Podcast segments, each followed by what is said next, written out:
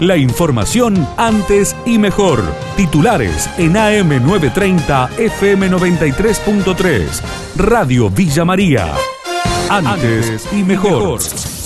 El intendente interino de Villa María, Pablo Rosso, abrió hoy el periodo legislativo en esta ciudad. Anunció la construcción de casas, la creación de un consejo municipal para el desarrollo y más obras. Fuerte temporal en Monte Maíz y Colonia Bismarck dejó daños y evacuados. El intendente de la primera localidad, Luis Trote, dialogó con nuestra emisora. Con tornado que azotó a partir de las 9 de la noche aproximadamente, mucho destrozo. Gracias a Dios no tuvimos ninguna víctima, que lo más importante, con mucha voladura de techos, destrozos en la plaza, hasta los tumbó el mástil, el viento, lluvia recopiosa, más de 100 milímetros en, media hora, 40 minutos, sin luz, una ruptura de, árboles, y eso hizo que se tapase mucha boca de tormenta y bueno, trayendo agua hasta al interior de todos los viviendas, todas las viviendas. Y es una cosa que mm. tremenda, nunca imaginada.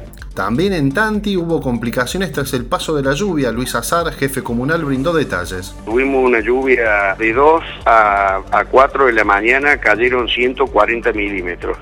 Eh, y después fueron siguiendo la lluvia, pero no, no mucho más, 5 o 10 milímetros más.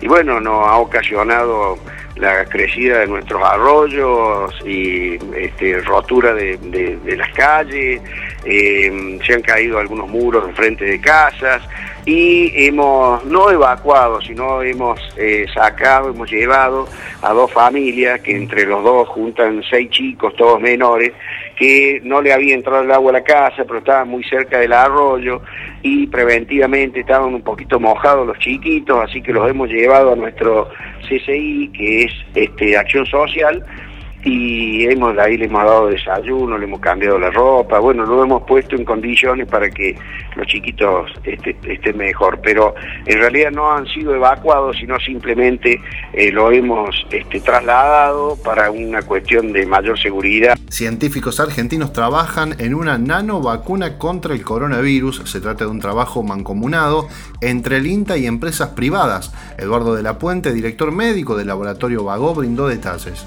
es una tecnología que eh, utiliza eh, una simplificación eh, muy, muy sencilla de los gérmenes infecciosos que nos, con los cuales queremos generar defensas y en lugar de, atenuarlos o destruirlos como se hacía en las vacunas tradicionales, lo que se hace es tomar un, pedacito que se conoce que es importante para el germen, de su material genético, eh, determinar su estructura química, cosa que se ha hecho hace, hace ya un tiempo, al principio de la pandemia, y luego producir, en la, eh, diseñar en, la, en, computadora esa molécula, sintetizarla en el laboratorio, es totalmente sintética, crear un, o sea, de esa manera que se crea un pedacito de, de los genes del virus, del coronavirus, y se lo coloca, por eso se llama nano, nanovacuna, dentro de una nanopartícula que es como si fuese un transportador muy chiquitito, muy pequeñito,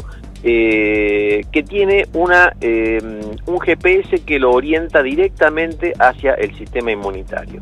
Esa es, dicho en términos, este, digamos, muy sencillos, eh, la, tecnología. 2022 puede ser el año del estudio en voluntarios humanos. y 2023 si todo sale bien y, tenemos este, así también en Argentina este criterio de usar una, aprobación agilizada este, y facilitada, entonces eh, ahí podría llegar a ser una, una fecha más o menos tentativa. Eugenio Semino, defensor de la tercera edad, calificó de irrespetuoso el aumento a los jubilados para el mes de marzo. Los saberes jubilatorios vienen perdiendo desde hace mucho tiempo, pero para no irnos en descripciones, en los últimos tres años y medio se depreció ese haber más del 40%, con lo cual no puede vivir ningún argentino. Y 1.500 pesos, que es ese porcentaje, para marzo y después los dos bonos consuelo. 1.500 pesos son 50 pesos por día. Es no solo matarlos de hambre, sino que a su vez es una falta de respeto. La información de Villa María y la región. AM930, FM93.3. Radio Villa María.